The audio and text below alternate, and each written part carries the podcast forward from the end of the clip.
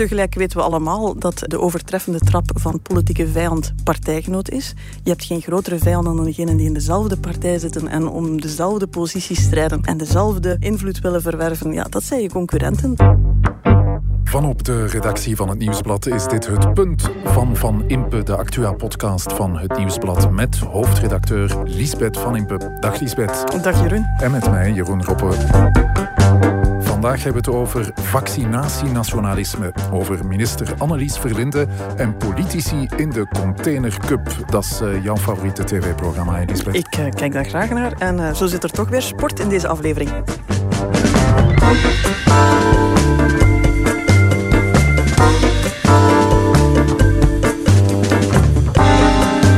Lisbeth fileert de actualiteit en maakt je wegwijs in de coulissen van de macht in het punt van Van Impe.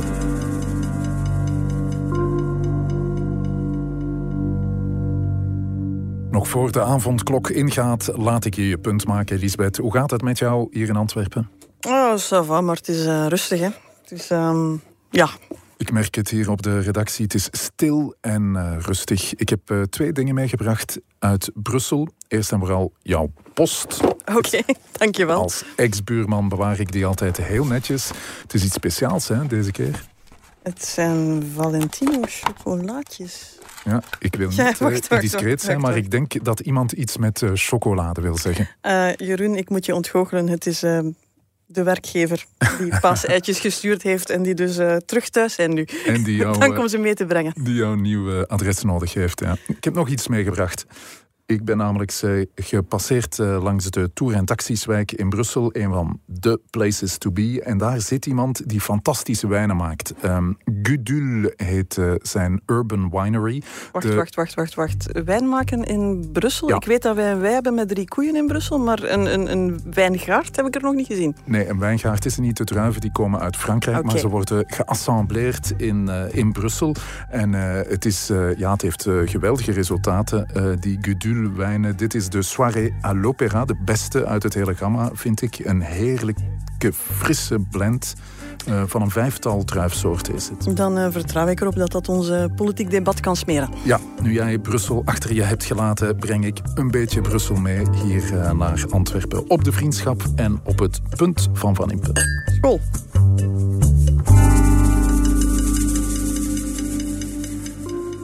Dus ik hoop dat men in Wallonië en in Brussel inspanningen doet om die, dat scepticisme, want daar gaat het dan tegenover vaccins. Ik denk dat men daar wat meer naar Frankrijk kijkt, waar die anti-vax-campagnes toch wat uh, heviger zijn dan bijvoorbeeld bij ons en in, en in Nederland. Um, dus dat men, dat men daar erin slaagt om, te, om, om te omhoog te krijgen. Maar ja. inderdaad, ik, ik zal heel moeilijk kunnen verdedigen dat op een bepaald moment zeggen Vlaanderen is nu ver genoeg in de vaccinatie en we zouden een aantal versoepelingen hier kunnen doen zonder risico te nemen. Maar we gaan dat niet doen, omdat men in uh, Franstalig België niet ver genoeg staat. Franstalig België, daarmee bedoelt minister-president Jan Jambon Wallonië en Brussel. Daar vaccineerden ze iets minder mensen dan in Vlaanderen. Er zijn uh, iets meer weigeraars, vaccinatieweigeraars dan in Vlaanderen. En dus moeten ze in Vlaanderen maar meer kunnen versoepelen dan in de andere gewesten. Dat is de redenering. Veel mensen, Lisbeth, zullen gedacht hebben, dat gaat jij niet bepalen. Ja, dat is het overlegcomité die dat bepaalt natuurlijk. Ik denk dat het ook eerder een, een manier was voor die Vlaamse regering om na heel veel ellende en kloppen tegen de kop even te kunnen zeggen van kijk eens hoe goed wij bezig zijn. Um, ik denk dat dat de, de, voornaamste bedoeling was van, uh, van Jan Jan Bon. We weten, je kan kleine verschillen hebben. Hè. Er zijn al de hele ja. tijd soms kleine verschillen. Maar als je echt grote verschillen hebt, dingen die echt mogen in het ene landsdeel en echt verboden zijn in het andere, dan weet je, dan krijg je zo een, een, een, een toeloop. Moet je aan de ingang van je terrasje gaan vragen als ze even schild en vrienden zeggen voor ze mogen gaan zitten. Ja, want het is het virus communautariseren eigenlijk. Hè. Stel je voor, uh, als uh, Jan Bon zijn zin krijgt, dan gaat heel Brussel opstappen in Vlaams-Brabant. Daar zullen ze eens goed lachen, denk ik. Uh, God, ja, het is goed voor de horeca zeker. Uh, maar ja, dat is wel wat er gebeurt natuurlijk. Hè. Dat is niet de eerste keer. En we weten in dit land, steek er een communautaire insteek in en je hebt de garantie dat alle politici het debat beginnen te voeren waar het eigenlijk niet over gaat. Uh, zijnde dit van, is het nu schandalig of niet, dat Vlaanderen half voorstelt zonder dat concreet te maken en om zichzelf een beetje op de borst te kloppen. Maar is dat niet schandalig dat ze zouden theoretisch vroeger vrij zijn dan wij. Ja, want ik ehm, las ergens, dit, is een, dit, dit soort uitspraken is onfatsoenlijk. Dat vind ik er wel over. Ik denk dat uh, iedereen zijn eigen achterban wat aan het bedienen is. Ik had, het, ik had eerlijk gezegd meer problemen met, met uh, uh, Brussels minister-president Rudy Vervoort, die al de hele tijd vrij onzichtbaar is in heel deze crisis. En die nu zei, als door een wesp gestoken, want de Vlamingen hadden iets gezegd, dat het geen race was. En toen dacht ik van, het is wel een race. Het is absoluut een race. Niet tegen de Vlamingen, niet tegen de Walen, niet tegen gelijk wie. Het is een race tegen dat virus. Het moet snel gaan. En je voelt dat er in Brussel wel degelijk een probleem is. Uh, dat ze gaan moeten aanpakken. Uh, je neemt de sociaal-economische kaart van Brussel en je legt die op de vaccinbereidheid en je ziet 100% overlap. In de Woluwes meer dan 80%.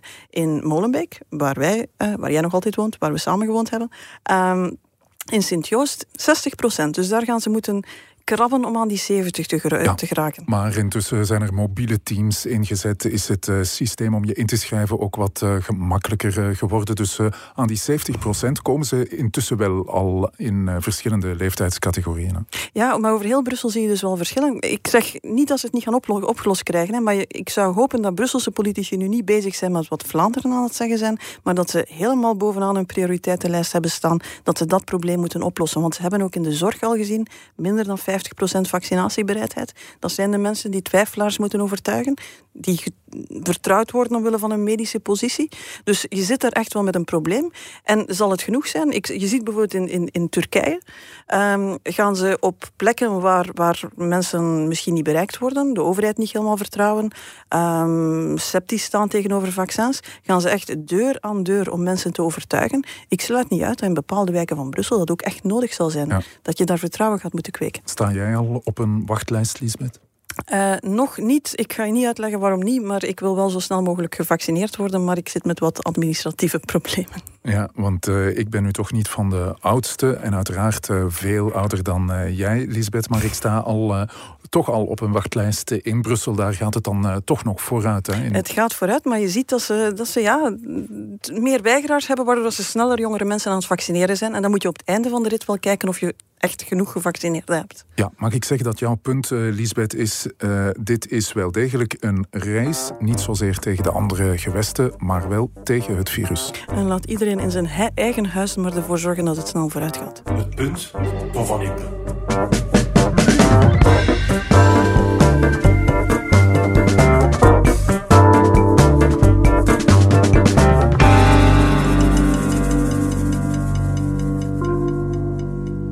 En ik ga proberen, dat is al sinds mijn intentie, om uh, uh, enkel iets te zeggen als ik uh, echt iets te zeggen heb. En dus het is mijn intentie om spaarzaam te zijn met, met interviews. Annelies Verlinde hoorde je, minister van Binnenlandse Zaken, bij haar aantreden. Intussen is ze niet uit het nieuws weg te slaan. Ze is erg aanwezig, ook op Twitter van de week. Um, ik zag deze tweet passeren. Een tweet? Een foto, uh, Lisbeth, getweet door de federale politie, waarin Verlinde deelneemt aan de fysieke proef op de politieschool Indoor. Uh, dat uh, ja, zag er niet goed uit, hè? Uh, ja, daar hebben veel mensen zich aan geërgerd en ik begreep het ook wel een beetje. Um, de minister heeft zich verdedigd dat het allemaal coronaproof was en het zal allemaal wel. Maar je zal maar een, een, een fitnessuitbater zijn wiens zaak al maanden dicht is. Je zal maar uh, kinderen hebben die in de, in de turnzaal met een mondmasker moeten turnen. Uh, en dan zie je daar de minister die dingen aan het doen is die op het eerste gezicht in ieder geval niet helemaal stroken met de wetten die diezelfde minister Verlinden um, uitvaardigt. Het was geen gelukkig beeld en ze leek het niet helemaal te snappen dat het geen gelukkig beeld was. Het was een beginnersfout, eh, kunnen we zeggen, want uh, Verlinde is natuurlijk nog niet lang minister. Laten we haar eens uh, onder de loep nemen. Hoe doet ze het, vind je? Wel, je moet om te beginnen heel duidelijk zeggen: iemand die zonder veel noemenswaardige politieke ervaring, uh, na anderhalf jaar regeringscrisis, midden een pandemie, uh, op een toch niet evident departement als Binnenlandse Zaken wordt gezet en na zes maanden nog altijd overeind staat, ja, die, die weet wat hij aan het doen is. Dan, uh, dan, dan heb je toch een zeker talent voor deze job. Ik heb één keer met haar uh, in de studio van de afspraak gezeten op vrijdag. Uh, daar zag je ook wel van, uh, ik was daar kritisch voor het vaccinatiebeleid, en hoewel Slangen was heel kritisch, ging echt frontaal in de aanval. Ja, ze laat zich niet bepaald snel uit het lood slaan. Ze bleef daar eigenlijk heel rustig onder. Ze heeft in ieder geval het olifantenvel dat je in de politiek echt nodig hebt. Dat is een kwaliteit. Ze speelt ook een beetje het imago uit van een betrokken, sportieve politica. Altijd goed en Belgisch gekleed. Een beetje de Katrien van Eijlen van de Belgische politiek, zouden we kunnen zeggen. Hè? Ja, iedere politicus die uh, de neus aan het venster komt steken, moet zo aan een soort van beeld van zichzelf gaan werken. In het geval van, uh, van Annelies Verlinden is dat, ik heb ze al zien fietsen, ik heb ze al zien lopen, we hebben ze nu de politietest zien afleggen. Dus uh, ook het stijlvolle, dat speelt ze heel duidelijk uit. Um, je voelt ook in de stijl wel, en, en daar kom je, ja, het is een advocaat, ze is gepokt en gemazeld in een, in een ambitieus, uh, hardwerkend uh, advocatenbureau. Uh, dat is een heel specifiek milieu en je voelt wel dat ze dat meegenomen heeft. Als Frank van den Broeke zo'n beetje de professor is, zo de professor tijdens een mondeling examen dan niet heel goed aan het lopen is, zo klinkt hij meestal, dan is zij toch wel de advocaat die begint te spreken en blijft spreken en dus nog 15 minuten vol spreekt. Um, ja, niet uit het lood te slaan, maar het connecteert wel niet altijd helemaal. Dat, dat is toch iets wat je wel voelt en waar, waar toch nog wel wat werk aan is. Het volks heeft, uh, heeft ze niet. Uh, iemand die dat wel heeft bij CD&V is Hilde Krevits uh, natuurlijk. Je kan je niet voorstellen dat Hilde Krevits aan het uitleggen is dat je um, naar de tuin mag, maar alleen als je dat langs het zijpadje kan ja. doen en, niet, en dat dan het knuffelcontact wel naar het toilet mag en de ander niet. En dat je op de trein aan het raam moet zitten. Allemaal dingen die Annelies Verlinden al heeft moeten uitleggen, omdat dat nu eenmaal haar rol is als degene ja. die het allemaal in ministeriële besluiten moet gieten. Maar ik denk dat Boot en Hilde Kervits zou weten van ik ben hier nu iets aan het vertellen dat heel veel mensen absurd zouden vinden. Bij Annelies Verlinde zie ik de reflex eigenlijk nog niet. Bij de jongste verkiezingen was Hilde Krevits de numero uno van uh, CD&V. Moet zij vrezen voor haar positie? Uh, je kent um, één zal ik er maar meteen bij zeggen. Als je het hen zou vragen natuurlijk, dan zijn ze beste vriendinnen die uh, af en toe krulspel in elkaars haar, steken, want dat moet je in de politiek doen. Uh, tegelijk weten we alle, allemaal dat uh, de overtreffende trap van politieke vijand partijgenoot is. Je hebt geen grotere vijand dan degenen die in dezelfde partij zitten en om dezelfde positie strijden en dezelfde invloed willen verwerven. Ja, dat zijn je concurrenten. Dat ligt altijd wel moeilijk. En dat is fundamenteler waar je voelt dat het heel moeilijk is om, om al een oordeel of een beeld te hebben van Annelies Verlinden. Ze is een, een puzzelstukje, nieuw, spannend, ja, interessant, maar in een puzzel die nog niet gelegd is. Die partij heeft een nieuwe voorzitter, die is nog volop op zoek naar een verhaal. Dat gaat ook niet van een leien dakje. Die hele vernieuwingsoperatie, ja, die, die, dat stokt en dat hapert. Uh, er gaat daar een evenwicht moeten gevonden tussen, worden tussen een, een Hilde Krevits en een Annelies Verlinden en nog een aantal andere uh, boegbeelden. Er is ook nog geen verhaal. Je kan vandaag niet zeggen waar het voor staat. Je hebt zo die nabijheid van Joachim Koens. Maar goed, Gaan ze straks Annelies Verlinden in de kantines van de voetbal zetten? Lijkt mij een gekke casting. Gaat, gaat daar een soort van uh, verschillende profilering zijn? Dat moet zich allemaal nog zetten, waardoor dat je vandaag ook heel moeilijk kan zeggen waar ze nu precies zal voor staan, hoe ze in dat verhaal past en wat ze als politicus in de komende jaren zal doen. Ja, de CD&V moet natuurlijk ook nog uh, de electorale uh, puzzel leggen. Een kopstuk in Antwerpen, in de stad Antwerpen dan. Uh, dat uh, zoeken ze nog. Is dat iets voor Verlinden? Wel, het is opmerkelijk dat ze nog een tweet. Um, iets getweet had deze week over de hele zaak El Kawakibi. Um, ik denk dat ze zei van we moeten toch zorgen dat die jongeren dat die ook opgevangen worden en dat meteen geïnterpreteerd wordt door iedereen als van kijk, ze zou misschien wel eens naar Antwerpen kunnen verhuizen. Ik zou haar wel aanraden om dan eerst eens naar Chris Peters te bellen. Die zou haar perfect kunnen uitleggen dat dat toch een uh, serieuze gok is. Want we weten allemaal, verhuizen naar Antwerpen, Lisbeth, dat is het begin van het einde. Hè?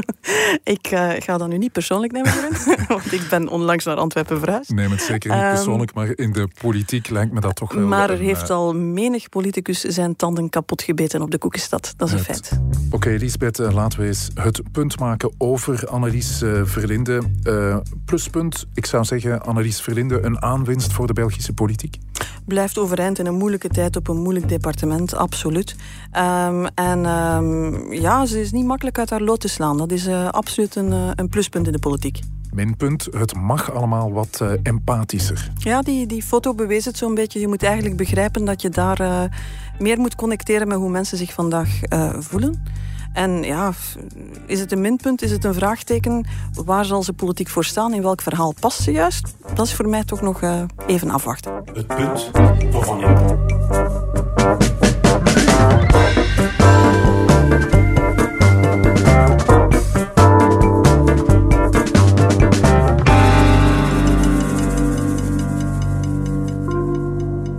Maar goed, duel donderdag tussen twee politieke zwaargewichten, mag ik ja, zeggen? dat klopt. Uh, enerzijds uh, Bart de Wever, de burgervader van Antwerpen. En de andere kant Jean-Louis Boucher van de MR. Sorry, Georges-Louis Boucher. Dat is ook goed. Maar het staat in koeien van letters op uw blad. Hier, hè. Heel goed voorbereid.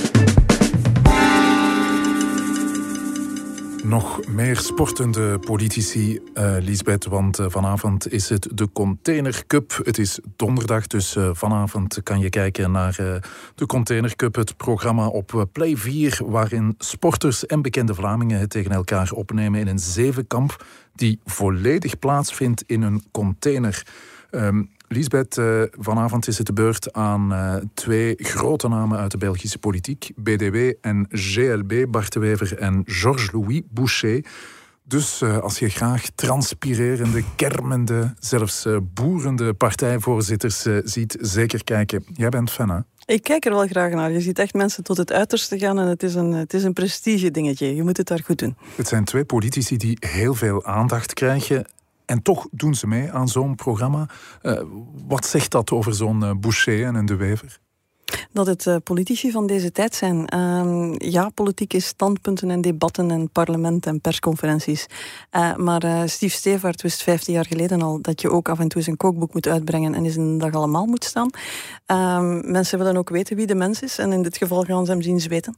En ja. blijkbaar is dat iets wat toch weer het beeld vervolledigt. En de mens, de politicus, is natuurlijk een echt competitiebeest. Dat gaan we ook zien. Hè? Daar ga ik wel van uit. Um, pas op, hè, niks is wat het lijkt. Hè. Um, voor Georges-Louis Boucher, eigenlijk uh, nog voor hij een teen binnengezet heeft in die container, kan hij zijn winst al uithellen.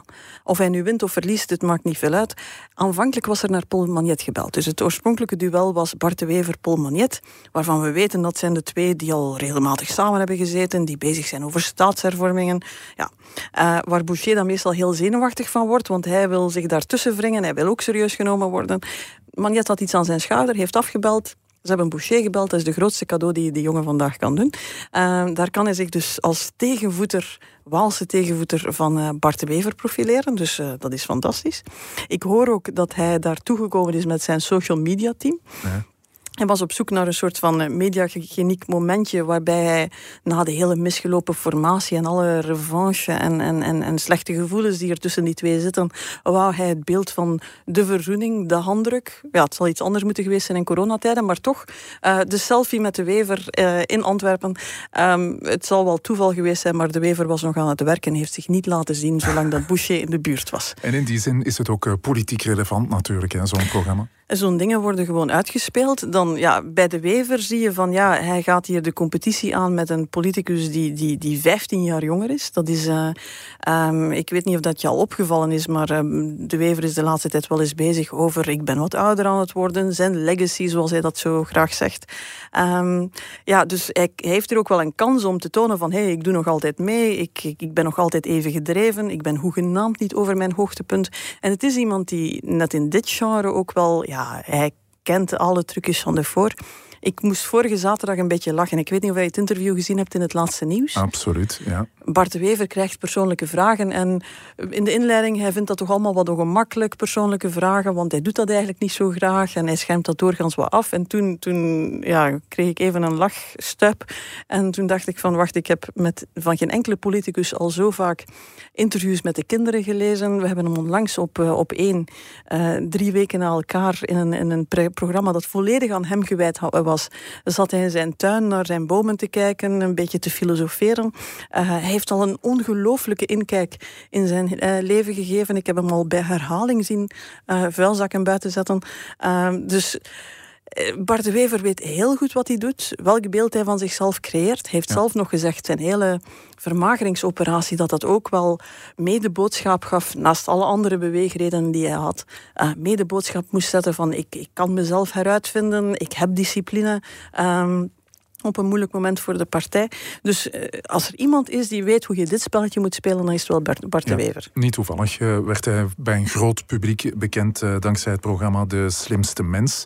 Programma dat jij goed kent. Jij deed ook met veel succes mee aan De Slimste Mens ter wereld. Lisbeth, gaan we jou nu ook zien in de Container Cup? Ik denk dat vriend en vijand het erover eens is dat dat nu eens een programma is dat echt niet voor mij gemaakt is. dat is daar ga ik me niet aan wagen. Ik ben dan ook geen politicus die stemmen moet verzamelen. Ja, nu zijn we het allemaal gewoon natuurlijk. Eh, politici en entertainment, politici in spelletjesprogramma. Maar waar is de tijd uh, toen de voorzitter van NVA, de partij van Bart de Wever, de voorzitter Geert Bourgeois toen uh, nog zei van politici in spelletjesprogramma's, dat kan niet. Ja, dat is, dat is heel lang geleden. Ik denk dat, we, dat vandaag veilig is om te zeggen dat die partijlijn echt heel diep begraven is. Die spelletjes zijn er, maar mispak je er niet aan het lijken misschien spelletjes, maar het is bloedig ernst. Ja, dat is uh, jouw punt. Het lijkt een spel, maar eigenlijk is het uh, doodserieus. Zeker politici nemen het heel ernstig. Misschien moeten wij het soms wat minder ernstig nemen. Het punt van Van Impe. Oké, okay, Lisbeth, punt gemaakt. Het glas uh, Soirée à l'Opéra heeft mij enorm gesmaakt. Het is eigenlijk ongelooflijk hoeveel goede wijn er in ons land gemaakt wordt. Ik uh, blijf benieuwd naar de volgende uitkijking, ja, hier gaat het nu nog om Franse druiven, maar uh, de jongste jaren is er in België enorm veel geproduceerd met enkele fantastische resultaten. Er zijn al meer dan 150 wijnboeren in België actief. Dat belooft voor de rest van deze podcast, want dat betekent dat we nog een hele eind met Belgische drank over Belgische politiek gaan kunnen spreken. Volgende week kom ik je opnieuw opzoeken en dan praten we opnieuw over de actualiteit met iets lokaals uh, erbij. Dankjewel voor de ontvangst, Lisbeth. Dankjewel om de post mee te brengen. Ja, voor vandaag is het genoeg geweest. Hè? Nu ga ik naar huis, ja.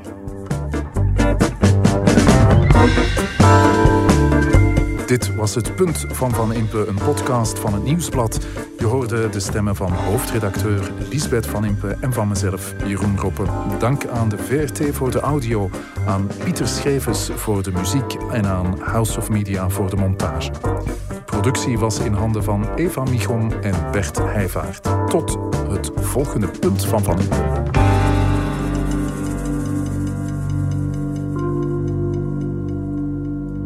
Heb je de andere podcasts van het uh, Nieuwsblad al gehoord? Stemmen van Assise, Slimmer Leven, de sportpodcasts, Shotcast en de koers is van ons. En ons nieuw magazine Billy heeft de podcast Walkie Talkies met Evi Hansen.